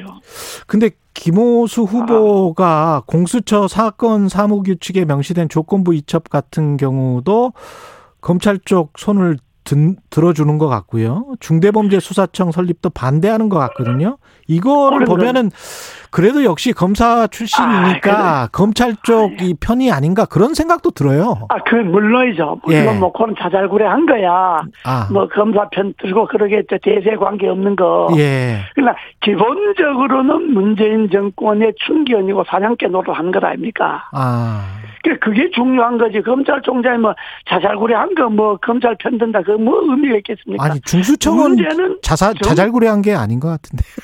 아 그러나 그건 예. 하기 나름이니까 예. 또 말은 그렇게 해도 또 그 사람이 또 대놓고는 또 대놓고는 다를 수 있다. 모르고 그럼요. 예, 그, 그 왜냐하면 그 다음에 그 사람 행적이 그걸 말해주잖아요. 행적이 말해준다. 예, 아니, 그 사람 그 노무현 대통령 서거했을 때 뭐라 그랬어요? 그 검찰만에다가 그 검찰이 불가피한 거다 이런 식으로 글 올린 사람 아닙니까? 음, 뭐라고 그러니까 올렸다고요? 검, 그, 검찰에게 그렇게 조사를 하다 보면 그런 일도 있을 거고 참 검찰이 아. 그 안타깝다 예. 뭐 그렇게 그 올렸는데 예, 그 검찰 수사하고 노 대통령 죽음하고는 관계가 없다는 이미지 뉘- 그 뉘앙스로 글을 올린 것 아닙니까? 예, 그러니까 그 검찰총장이라는 사람은 우리나라로 봐서는 중요한 자리잖아요. 아, 그럼요. 그 정권 예, 예. 안 그렇습니까? 그렇죠. 근데 예, 문제는 권력을 견, 뭐 비판까지는 안 해도 음, 권력을 견제할 수 있느냐 아니냐 부당한 권력을 예, 이 실력이 있느냐 없느냐 능력이 있느냐 없느냐 이게 문제지 뭐 자잘구레한 거예요 뭐 문제가 되겠습니까? 예. 그 법무부 장관 박범계 장관이 지금 검찰 인사위원회를 그 예. 열기로 했잖아요. 예. 이거는 어떻게 보면 이제 검찰총장을 패싱하고 인사를 하겠다는 건지 뭐 의도는 지금 잘 모르겠는데 그 박범계 장관도 진짜 장관 되면 안 될 사람이 장관 됐는데 예. 내가 뭐 웬만해서 예. 내 특정인을 제가 예. 지금까지 뭐 방송에서 특정 이야기 잘 안 하잖아요. 예. 그런데 박범계 장관은 진짜 장관 되면 안 될 사람이 장관 된 거예요. 왜 그리고 음. 법무부 장관이라고 하는 것은 대선 앞두고 임기 말에는 국회의원을 임명하면 안 됩니다. 당적 갖고 있는 국회의원을. 예. 그건 전문가적인 뭐좀 중립적인 인사를 부덕한 인사를 임명해야지. 그 여당 의원을 갖다가 법무장관으로 임명해 놓으면 아, 그게 정권 말기가 완전히 음, 그 정권 입맛대로 하겠다는 이야기밖에 더 됩니까? 그렇기 음. 때문에 박범계 장관이 하는 이야기는 예. 일단 그거는 아 저 말은 거꾸로 생각하면 된다 이렇게 보면 돼요. 거꾸로 생각하면 된다. 네. 예. 그거는 예. 야권 대선 후보 관련해서 여쭤봐야 될 것 같은데요. 예. 윤석열 전 총장이 약간 뭐 어떤 의미에서인지는 모르겠습니다만 김종인 전 비대위원장도 뉘앙스가 약간 달라지는 것 같고 좀 정체되는 양상이고 그러면서 이제 그게- 김동연 전 경제부총리 이야기 나오고 야권으로 음. 이, 이야기가 나온단 말이죠. 최재형 감사원장까지 이야기가 나오는데 그래요. 예. 그저 제가 뭐 그 보면 예. 그 저기 그 윤석열 그 전 총장 문제는 예. 내가 볼 때는 대통령이 뭐 공부해서 대통령 한다면 시험 봐서 보죠. 왜 그걸 쓴, 쓴거 합니까? 지금 뭐 들어앉아서 공부한다, 뭐, 좀, 전명인가 전문가들 찾아다닌다, 이럴 때가 아니고, 음. 본인이 진짜 대통령 할 생각이 있으면 현장에 가야죠. 현장에 발벗고. 현장이라면 지금까지 검- 예. 지금까지 검찰하면서 사람들만 잡아가는 일을 했잖아요. 검찰에 앉아서. 예. 이제는 정치를 하겠다면 밖에 나와서 음. 진짜 벌목 현장도 가보고 탈원전 현장도 가보고 어, 농, 물 없어서 농사 못 짓는 저 공수호 해체하는 데도 가보고 예. 정말로 국민이 현장을 그동안에 살펴서 돌아다녀 보니까 내가 대통령 해야 되겠다든지 이렇게 나가야지 아. 무슨 집안에 들어앉아 갖고 뭐 책 보고 공부하고 뭐 이- 이름 있는 사람 찾아다니면서 말 듣고 가끔 갔다 언론에 얼굴 내밀고 이런 그 신비적인 걸로 해갖고는요 대통령 안 됩니다. 아, 지금 그- 스탠스로는 안 된다. 예. 그렇게 해갖고는 지지도가 떨어지죠. 왜냐하면 음. 국민들이 실제로 사람이 움직이는 걸 봐야죠. 음. 국민들 속에 놀고 국민들 속에 움직이고 아 윤석열이가 검찰총장 할 때는 그렇게 독하게 사람 잡아가더니만은 진짜 정치인 하려고 하니까 다르구나. 음. 어, 현장에도 쫓아다니고 이렇게 해서 현장에서 민심을 제득하고 국가의 전망을 설계를 해야지 교과서 속에서 국가의 전망을 설계하려면 아 고시 공부하듯이 공부해서 대통령 시험 봐도 뽑지 뭘 선거하겠습니까? 그러니까 그러니까 윤석열 총장은 나는 지금 정체될 수밖에 없다고 보고 예. 어? 보고 그러니까 이제 뭐 이 사람 저 사람 거론하는데 하는데. 예 거론하는데 이제 근데 감사원장까지 현직 감사원장까지 거론하는 건 조금 좀 그렇지 않습니까? 그러니까 그건 예. 본인이 감사원장 본인이 그것도 딱 잘라서 예. 나는 뭐 그거 안 한다든지 나는 감사원장이니까 끝까지 공직에 충실한다든지 뭐 예. 나 임기 채운다든지 이렇게 딱 부러지게 이야기를 안 하고 예. 본인이 뭐 지금은 말할 단계가 아니다 이렇게 하니까 그러면 이제 말할 단계가 있다는 이야기 아닙니까? 그렇죠.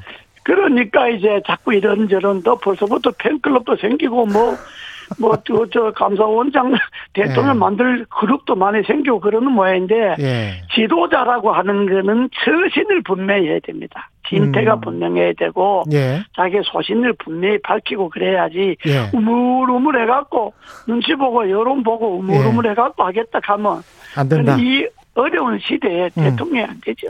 알겠습니다. 여기까지 듣겠습니다. 말씀 감사합니다. 예. 예, 국민의힘 이재호 상임 고문이었습니다.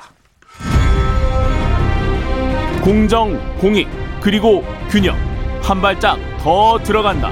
세상에 이익이 되는 방송. 최경영의 최강 시사.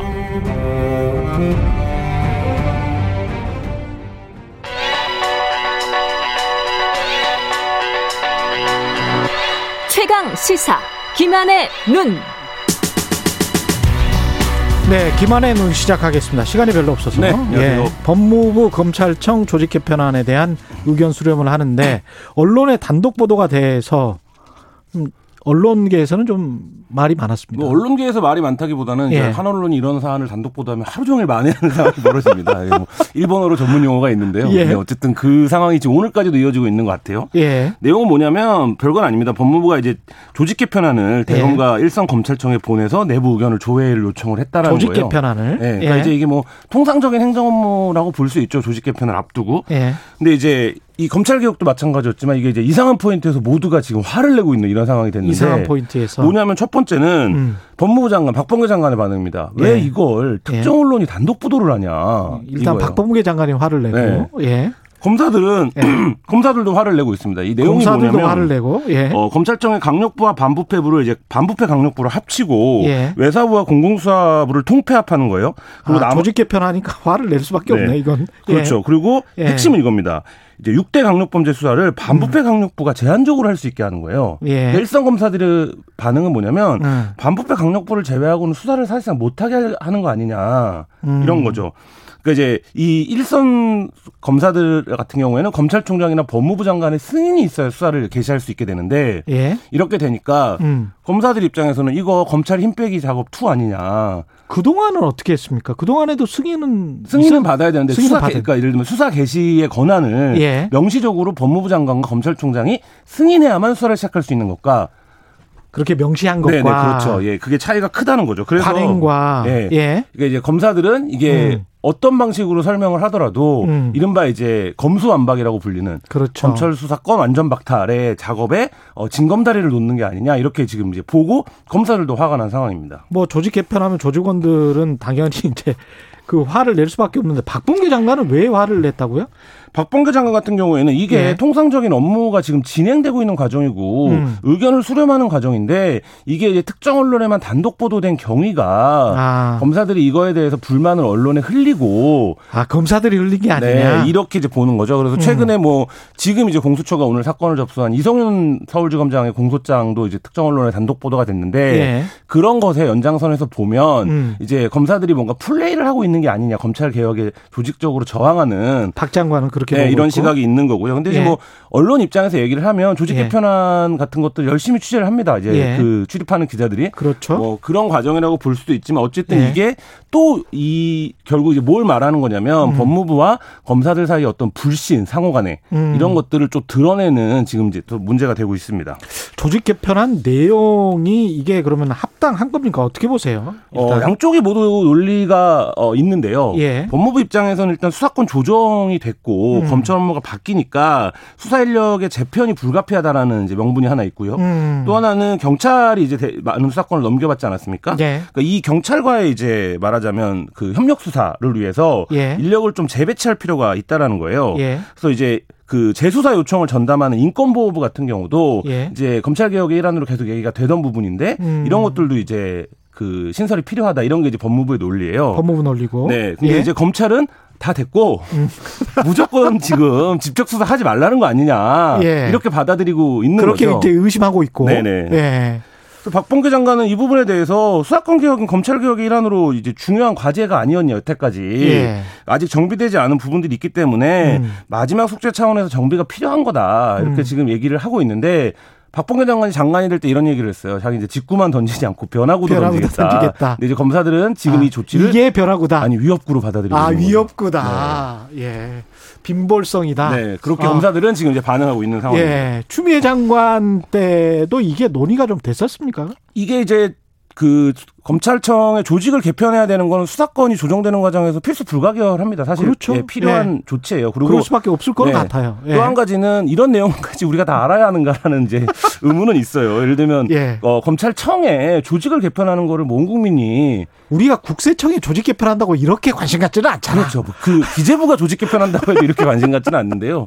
근데 어쨌든 그 예. 부분인데 이게 결국에는 검찰 개혁 뭐 시즌 1, 시즌 2 얘기를 하지만 예. 문재인 정부가 주- 계속 이제 진행되 어온 검찰과의 갈등이 마지막 이제 그럴 수도 예, 있고 고비길에 검찰의 힘이 너무 커서 그랬을 수도 있고 양쪽으로 그렇죠. 다볼 수도 다 있을 볼것수 같아요. 있습니다. 양쪽에 다 예. 논리가 일장 그 각각의 논리들이 있고요. 예. 그 논리들이 낱개로 뜯어 보면 뭐 말, 맞는 말도 있고, 그렇죠. 예 그런데 서로 결국 충돌하고 있는 것은 음. 어, 검찰은 우리 수사 못하게 하려고 하는 거지. 그이 이 수사는 뭐냐면 우리가 살아있는 권력에 대한 수사를 하니까 예. 불편해졌고 음. 그래서 옛날에는 안 그러다가 음. 이제 갑자기 막 개혁이라는 이름으로 우리 수사 못하게 하는 거 아니냐? 못하게 하는 거 아니냐. 이거고 법무부는 예. 무슨 소리냐? 검찰 개혁은 이 정부의 어 대선 공약이었고 계속 예. 추진해 온 과정에서 예. 이제 그 어, 조직을 개편하는 것 뿐인데 예. 이거를 갖고 또 이렇게 조직적으로 저항하냐 이 프레임이 지금 충돌하고 있는 겁니다. 일의 효율성이나 이런 측면으로 봤을 때는 검사들 이야기도 논리가 있는 것 같아요. 그렇죠. 수사를 예. 어쨌든 특정 부서에서만 제한적으로 할 수 있다라는 것 자체가 예. 검 우리 지금까지 이제 검찰 조직이 운영되었던 방식을 생각하면 음. 사실 굉장히 혀- 그 획기적인 변화인데 그렇죠. 그 변화를 조직에 안착시키려면 사실 많은 커뮤니케이션이 필요합니다. 어떤 음, 조직이라도. 맞아요. 근데 이제 그거 예. 없이 명분과 슬로건만 들고 와서 음. 이렇게 저렇게 하겠다라고 하는 것 자체가 그 조직 구성원들이 반발을 부르는데 이게 검찰개혁 논의할 때 계속했던 얘기지만 왜 이렇게 미숙하게 하는가 일처리를 이런 부분들이 계속 좀 답답한 부분입니다. 쉽지는 않을 것 같습니다. 예, 명분은 검찰이 사실 검찰의 과거가 만들어졌는데 개혁은 또 제대로 미래를 위해서 해야 되는 네, 것도 그리고 맞고요. 현실적으로 그걸 또 적용하는 건 훨씬 예. 더 능수능란해야 되는데 예. 그 부분에서 약간 우격다짐만 계속 반복되고 있는 게 아닌가 이런 생각. 예. 김한의 눈이었습니다.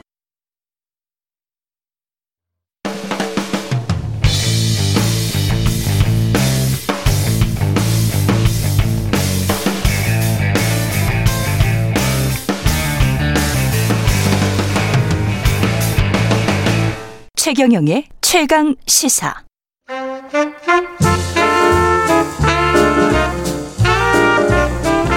세상의 모든 뉴스를 탐구합니다. 김준일의 뉴스 탐구 생활. 네, 화제가 되는 이슈를 깊이 있게 파헤쳐보는 뉴스 탐구 생활. 세상 모든 것이 궁금한 남자 김준일 뉴스탑 대표 머리하고 스튜디오에 나와 계십니다. 안녕하십니까? 안녕하세요. 예. 예. 머리 하셨군요. 부러우신가요? 예, 부럽습니다. 예, 저는 저런 머리를 못 합니다. 아, 그러시군요. 예. 예, 오늘은 어떤 뉴스 탐구해 볼까요? 예, 오늘은 한미 어, 죄송합니다. 예. 한미 미사일 지침 해제 예. 관련해서 가져왔는데 음, 이게 되게 좀 중요한 뉴스기도 한데 중요해요. 예, 생각보다 언론의 보도가 많이 안 돼서 예. 그래서 오늘 좀 다뤄보려고 예. 가져왔습니다. 우리가 또 역사가 이- 있잖아요. 역사가 미사일, 있죠. 미사일 사거리 제한의 역사가 있기 그렇죠. 때문에 예. 그것도 사실은 사거리 제한의 역사가 있었어. 이것도 모르시는 분들도 있어요. 그 우리 담당 PD님이 이번에 예. 처음 알았다고 사거리, 사거리 제한- 제한이 있었는지.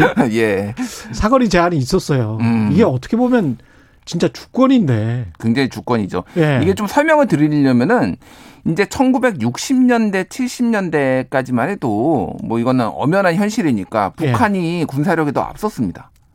그 경제력도 더 좋았잖아요. 경제력도 60년대. 예. 70년대 한 중반의 기점으로 좀 그렇죠. 음. 이제 뭐 역전이 되거나 뭐 그랬는데 어찌 됐든 당시에 그러다 보니까 뭐 김신조 넘어오고 막 청와대 습격하고 그랬습니다. 예. 그러니까 이게 한국 그 박정희 대통령이 우리 미사일을 만들어야 되겠다 음. 이렇게 마음을 먹어요. 예. 그런 다음에 뭐 비밀 프로젝트를 하는데 그 이름이 미사일 이름이 백곰이었어요. 백곰. 백곰. 예. 예. 그래서 사정거리 한 180km에서 200km 정도를 이거를 100, 1978년에 만들기 시작해요. 음. 그래서 국방과학연구소에 어, 기계공업 회사인 것처럼 꾸미고 몰래 만듭니다. 미국 몰래 만든 거예요. 그렇죠. 그래서 예. 프랑스에서 뭐, 뭐, 일부 뭐, 추진체를 강- 헐값에 사오고 뭐 이런 식으로 해가지고 뚝딱뚝딱 어떻게 만들어냈어요. 예. 근데 이제 미국에 이제 걸린 거죠, 이게. 야, 니네 뭐 하는 거야, 지금. 이제 당시에 이제 또 예. 분위기가 예. 이 전쟁 고조, 긴장 고조하는 걸 원하지 않았던 상황이었고 닉슨 대통령이 이제 닉슨 독트린이라는 걸 발표를 하는데 70년대니까. 70년대죠. 예. 근데 이제 베트남전 때문에 너무 피곤한 거예요. 그 미국이. 중국이랑 또 화해하고 그런 그렇죠. 시기군요. 그렇죠. 그러다 예. 보니까 이제 가급적이면은 이런 도발이나 전쟁 같은 거를 제한을 하려고 하다 보니까 음. 만들지 마. 이렇게 온 거예요. 근데 아. 우리 만들어야 돼요. 예. 우리 지금 해야 됩니다. 그러니까 그러면은 우리가 기술을 이전해 줄 테니까 그 어. 대신에 사거리 제한 180km로 해. 이게 된 거고 탄두는 500kg으로 해. 이렇게 딱 지정을 해 준 거예요. 미사일이라는 이 무기가 어떻게 보면 약소국에서 음. 군사 강대국을 상대할 때 다른 걸로는 할 수가 없으니까. 그렇죠. 탱크나 폭격기나 이런 거는 뭐 너무 차이가 많이 음. 나니까 이걸로 미사일로 어떻게 해보겠다는 거 아잖아요. 이게. 그렇죠. 예. 그래서 이게 사실은 어떤 국제법상 효력이 있는 건 아니에요. 음. 그냥 편지로 그렇게 써, 써서 왔다 갔다 한 건데 이게 한미 간에는 그냥 지침이 돼버린 겁니다. 원래 이게 제 기억에 300km였지 않았었습니까? 제일 처음에는. 그렇죠. 이제 300km, 그러니까 정확하게는 그, 그, 이게 뭐 여러 번의 기, 기- 삼 아니, 그러니까 사- 그 그렇죠. 탄두는, 탄두는 500kg이었고요. 예. 거리는 사거리는 180이었습니다. 처음에. 180이었어요. 예, 처음에. 180. 그러니까 이게 180이 어떤 의미냐면은 예. 서울에서 평양까지 195kg 어, 미, 어 그래 미터입니다. 아, 150km인데. 195. 그러니까 서울에서 평양까지 195km 미터인데. 미터인데 180으로 제한을 한 거예요. 일반적으로 미사일 기지는 후방에 있어요. 전방에 있으면은 적들의 폭격에 맞아가지고 바로 무력화돼 버리잖아요. 개전하자마자. 그럼 평양도 못 미치네. 그러니까, 그러니까, 그때는 그러니까, 그러니까 휴전선 근처에 배치를 하면은 배치를 해야 예. 겨우 평양에 가까스로 가는 거니까 한마디로 얘기하면 평양에 쏘지 마 니네. 이게 미국이 아예 그렇게 된 건데 야. 근데 2001년에 김대중 정부 들어와서 이거를 300km 미터로 늘립니다. 그래 마, 맞아요. 그 기억이 네, 나요. 2001년에. 예. 그러면은 이제 한 저기 충청도에서 쏠 수가 있게 된 거예요. 충청도 평양을, 쪽에서 평양을, 평양을 이런 느낌이고요. 저쪽 한경도 쪽으로는 못 쏘는 거죠. 못 쏘죠. 그 예. 이상은. 그리고 2012년에 이명박 정부 때 800km로 늘어나요. 그때 800km로 늘어나고. 800km는 예. 한반도 어디에서 쏘든 우리 남한에서 어디에 쏘든 한반도에 다 도달하는 거리입니다. 예.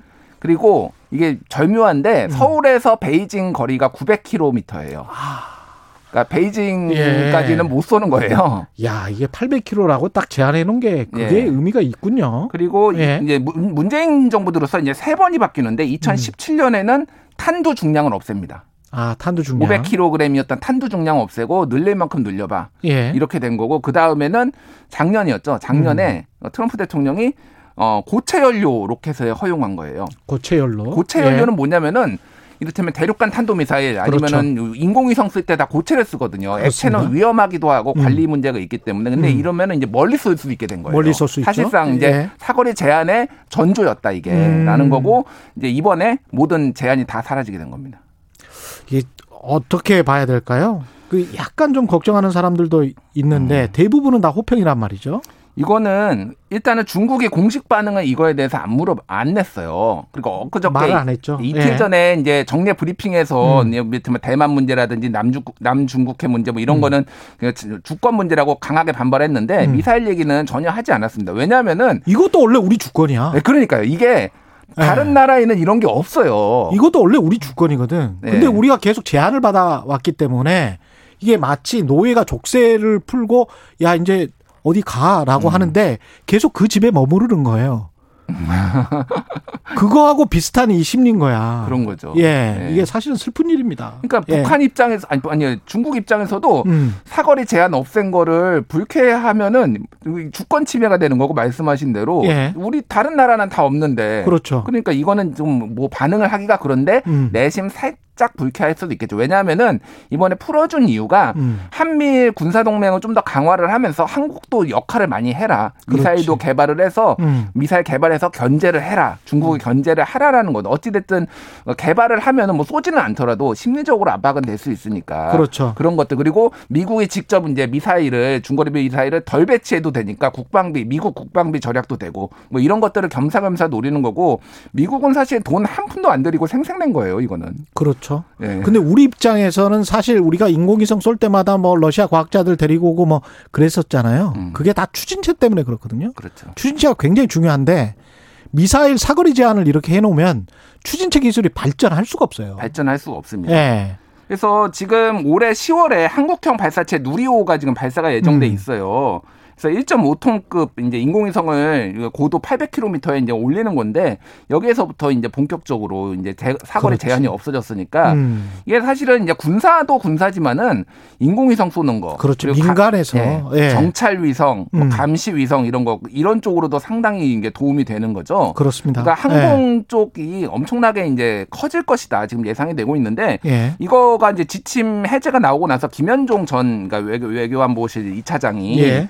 그 페이스북에다가 글을 올렸어요. 음. 이게 굉장히 중요한 것이다라고 네. 하면서 지금 항공 우주 산업 규모가 우주 산업 규모가 현재는 3,600억 달러인데 2040년에는 1조 달러가 될 것이다. 오. 근데 전 세계 자동차 산업이 현재 2조 달러다. 그리고 그렇죠. 반도체가 0.7조 달러. 예. 그러면 이게 앞으로는 우주 산업이 엄청 커질 것인데 그동안 음. 족쇄 때문에 개발을 못 해왔다라는 건데 그렇습니다. 이제는 우리도 당당하게 이제 들어갈 수 있다. 이렇게 이제 평가를 한 거죠. 여러 가지 산업적 상상력이 열릴 수 있는 그런 시대가 왔고, 근데 이제 미국이 아무런 대가 없이 이거를 해제를 해, 해줬을까요? 아니면은 장기적으로 미국은 음. 또 바이든 대통령 굉장히 정말 외교를 잘하시는 것 같은데 음. 뭐뭘 생각을 했을까요? 일단은 예. 아까 말씀드렸듯이 돈을 안 들였어요. 이거는 진짜로 예. 미국 입장에서는 생색은 냈는데 예. 당연히 우리는 받아야 되는 건데 우리는 40조 달러를 일단 미국에 음. 냈습니다. 그래서 한미 동맹을 좀 공고히 했다라는 거 그리고 이번에 좀 그 한미 정상회담의 의미가 미국이 약간 너무 한국이 북한 쪽으로 아니 중국 쪽으로 붙는 거 아니야? 이런 좀 의심이 살짝 예. 있었다라고 하는데 그거를 불식시켰다라는 거고 그거의 우호의 증표로서 이게 예. 나왔다라는 해석들도 있거든요. 음. 이거를 해제를 했다라는 거. 예. 그런 차원에서 보면은 어쨌든 미국하고 한국하고 이거를 매개로 같이 좀 더 군사 협력을 가- 가- 아, 강화하고 음. 좀뭐 이제 같이 갈 수 있다라는 건데 현재로서는 중국 이 적극적으로 이거에 대해서는 견제를 안 하기 때문에 그나마 예. 좀 다행이라고 볼 수 있는 거죠 그 부분. 우리가 인공위성이나 뭐 이쪽에는 절, 뭐 절대적으로 뭐 추진체나 이런 게 필요하긴 하지만 음. 이거 이제 허가 받았다고 해서 사거리 제한 마음대로 해라라고 해서 뭐 1000km, 1500km, 만 km 이렇게 막 개발을 바로 하면 음. 옆 나라들의 눈치를 안 볼 수가 없는 그런 상황이라 바로 그렇게 가지는 않겠죠, 한국이. 그런데 지금 예. 우리가 지금 최근에 개발한 게 현무사라는 게 있어요. 현무사. 현무사 이게 5톤이거든요. 5톤. 그, 그, 저기, 그, 저 탄두가. 탄두가. 탄두가. 근데 이거를 한 500kg으로 줄이면요. 예. 이미 2000km 날아갑니다. 그러니까 이게 상대적인 거예요. 탄두를 줄이면은 그렇겠지. 위력이 떨어지는 대신 멀리 날아가거든요. 예. 이미 기술은 개발돼 있는데 음. 이거를 그렇게 800km 제한 때문에 못한 거예요. 음. 그러니까 당장 이제 이거 탄도 좀 줄여가지고 하면은 당장 그렇죠. 적응이 가능한 거고. 게다가 이제 예. 탄도 무게를 충분히 실어도 어떻게 갈 수 있는 음. 그런 추진체도 개발할 수 있겠죠. 그거를 이제 이제부터 개발을 해야 되는 거죠. 음. 이제부터. 네.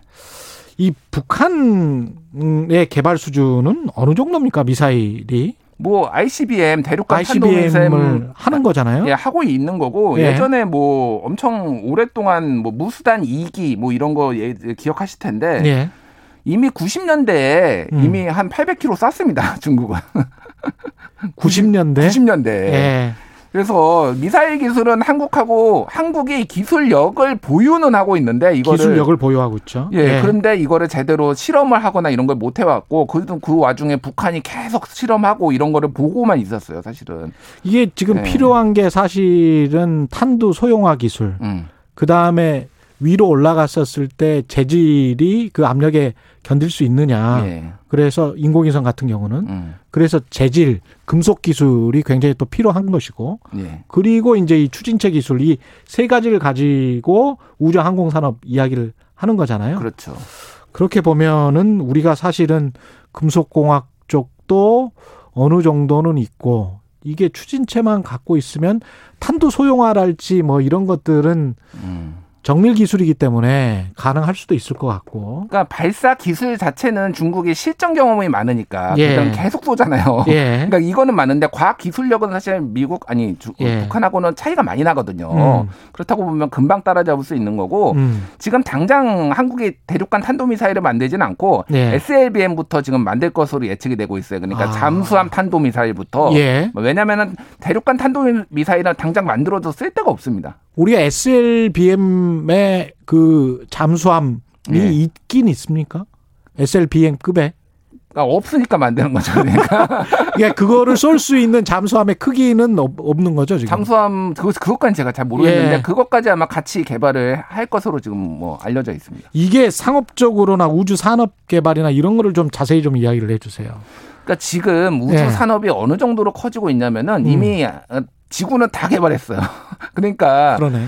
스페이스 예. X 저번에 일론 머스크 우리 얘기를 했었잖아요. 그렇죠. 스페이스에서 화성 보낸다라고 하는데 음. 스페이스 X가 굉장히 독특한 회사인 게 우주 정거장에 유일하게 민간 사업자 중에서 우주 정거장으로 물자를 실어 나르고 받아오고 하는 회사예요. 음. 그러니까 지금 이제 우주에 대해서 지금 그때도 말씀드렸지만 인공위성 만 개를 연결해 가지고 이제 네트워크 구축한다. 일론 네. 머스크가 그런 것도 한다라는 거거든요. 음. 앞으로 점점 점점 우주로 나갈 일이 많아질 것이고 사업이 커지는데 우리 유통 산업하고도 관련이 있구나. 관련이 있어요. 예.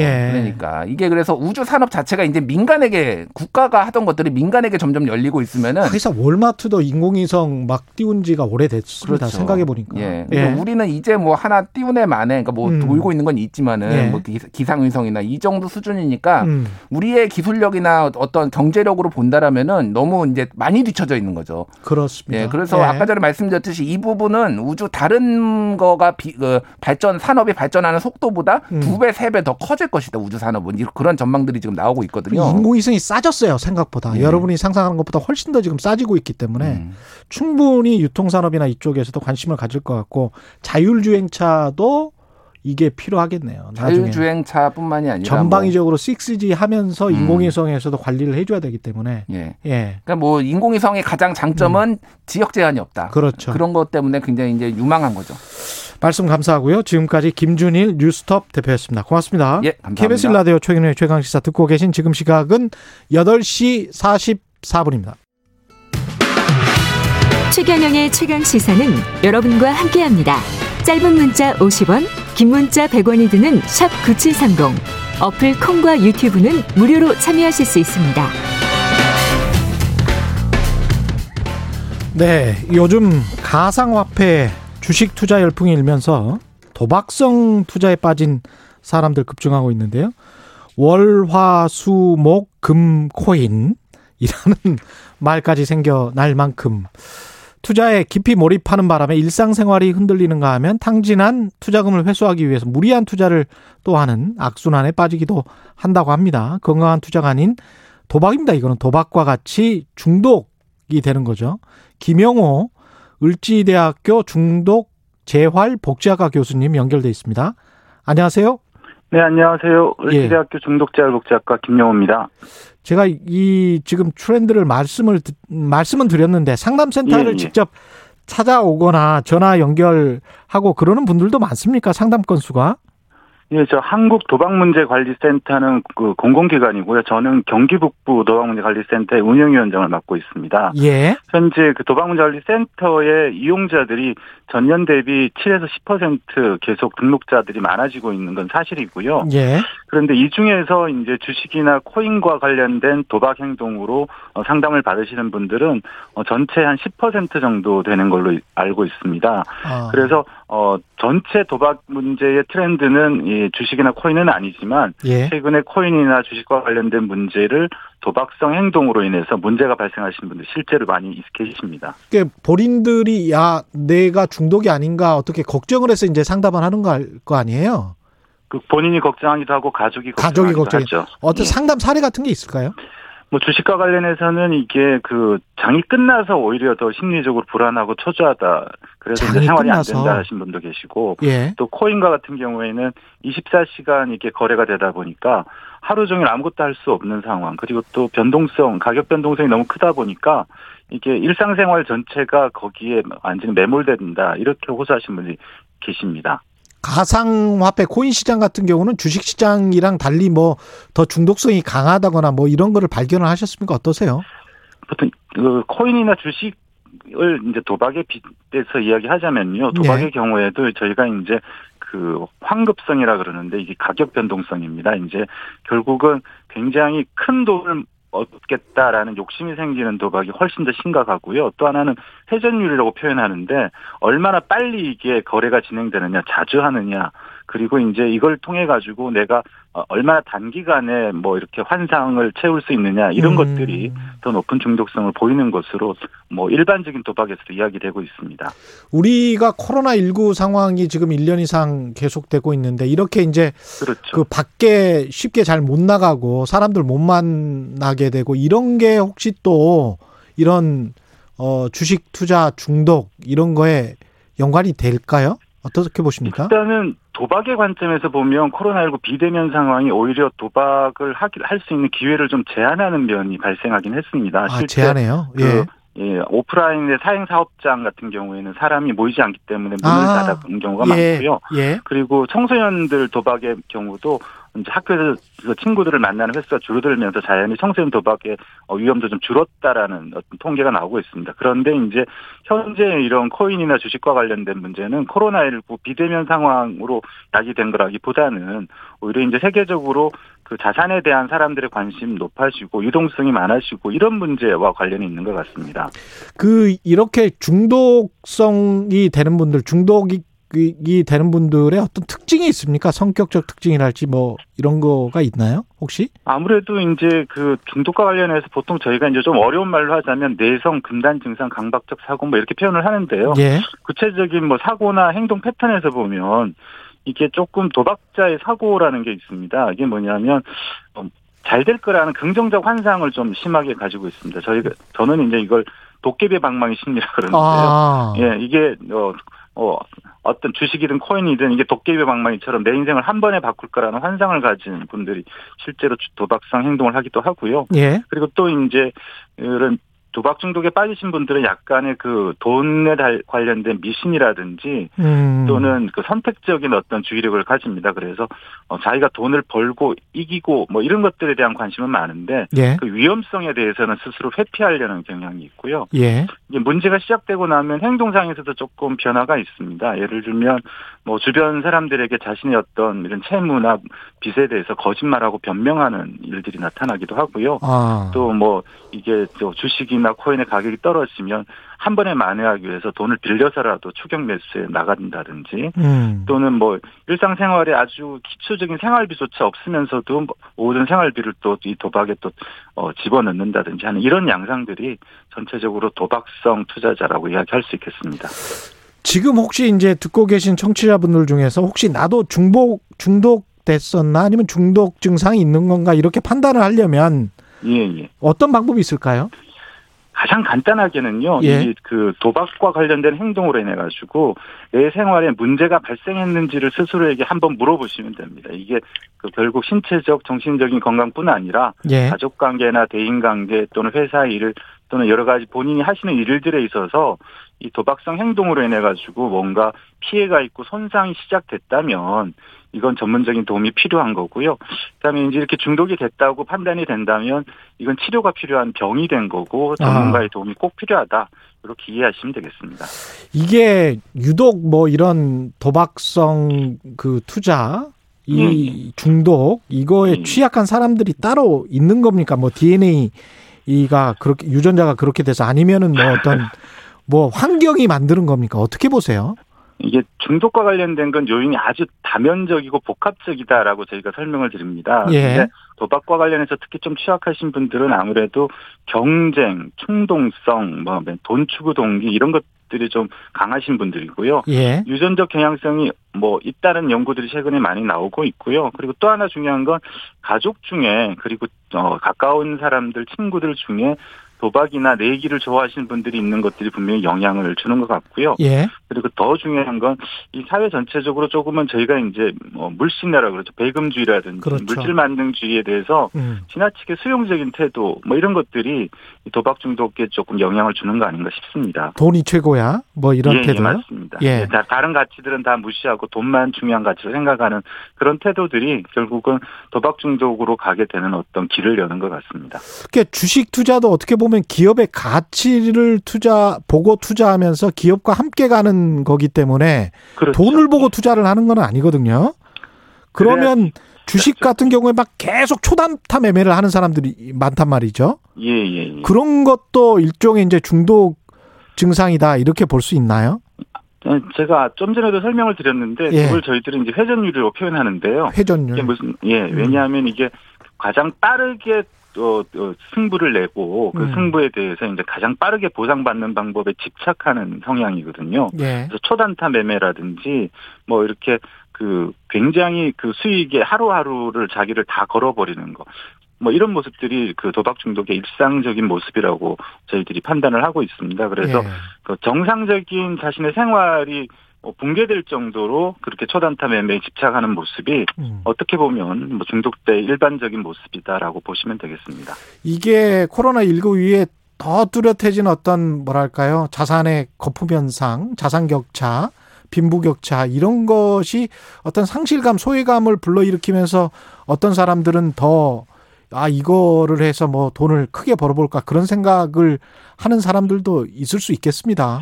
예, 근데 이제 제가 아까 말씀드렸듯이 예. 그 코로나19 상황의 비대면 상황이 중독 기존의 일반인들의 중독 문제를 뭐 유발했다라고 판단하기보다는 음. 오히려 기존에 문제가 있었던 사람, 기존의 아, 도박성의 심리를 심리. 가지고 도박성 투자를 하시던 분들이 음. 오히려 더 집착하게 되는 성향을 보입니다. 예를 그렇군요. 들면 예. 코로나19로 인해서 뭐 자영업하신 분들이 가게 문을 못 열고 뭐 이렇게 수입이 줄어들게 되면 그러네. 도박성이 있- 있으신 분들은 더 도박에 집착해서 음. 어, 하게 되고요. 또 예. 이제 혼자 있는 시간이 많은데 그 혼자 있는 시간을 견디기 힘드신 분들은 또 이제 기존에 도박성 게임을 하시던 분들 또는 도박 행동을 하시던 분들은 더 많이 집착하게 되는. 그러니까 코로나19의 영향은 아무래도 그 문제가 있는 분들을 더 심각하게 만드는 쪽에 더 음. 영향이 큰 것 같습니다.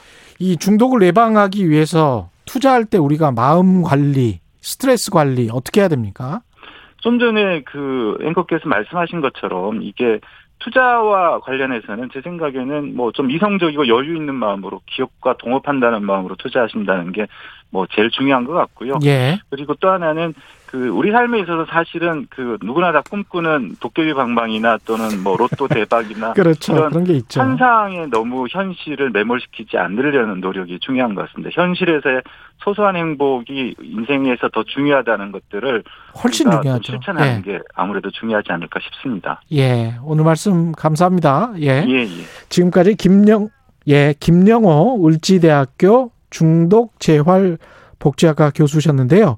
혹시 마지막으로 나도 중독됐을까 고민하시는 분들도 있을 것 같은데 상담을 권하시겠습니까? 어떤 증상이 예, 저 있으면?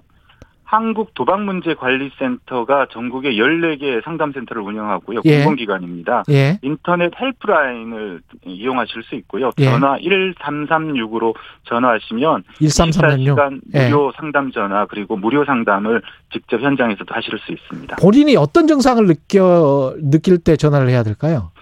제일 중요한 건요. 도박과 관련된 이슈로 나의 일상생활에 일상생활에. 조금이라도 문제가 있다면 예. 도박자 자신이든 또는 어, 옆에서 지켜보는 가족이든 누구든지 먼저 일단 전화 한번 해보시고요. 예. 전문가의 상담을 받아보시면 좋겠습니다. 오늘 말씀 감사합니다. 고맙습니다. 감사합니다. 예, 김영호 을지대학교 중독재활복지학과 교수였습니다. 고맙습니다. 0220님 경제쇼 할때 아, 기자님 웃음소리에 반해서 애청했는데 최강 시사에선 진지함에 반하네요. 최경련 기자 파이팅 해주셨습니다. 고맙습니다. 5월 26일 수요일 KBS 일라디오 최경련의 최강 시사 오늘은 여기까지고요. 내일 아침에 다시 돌아오겠습니다.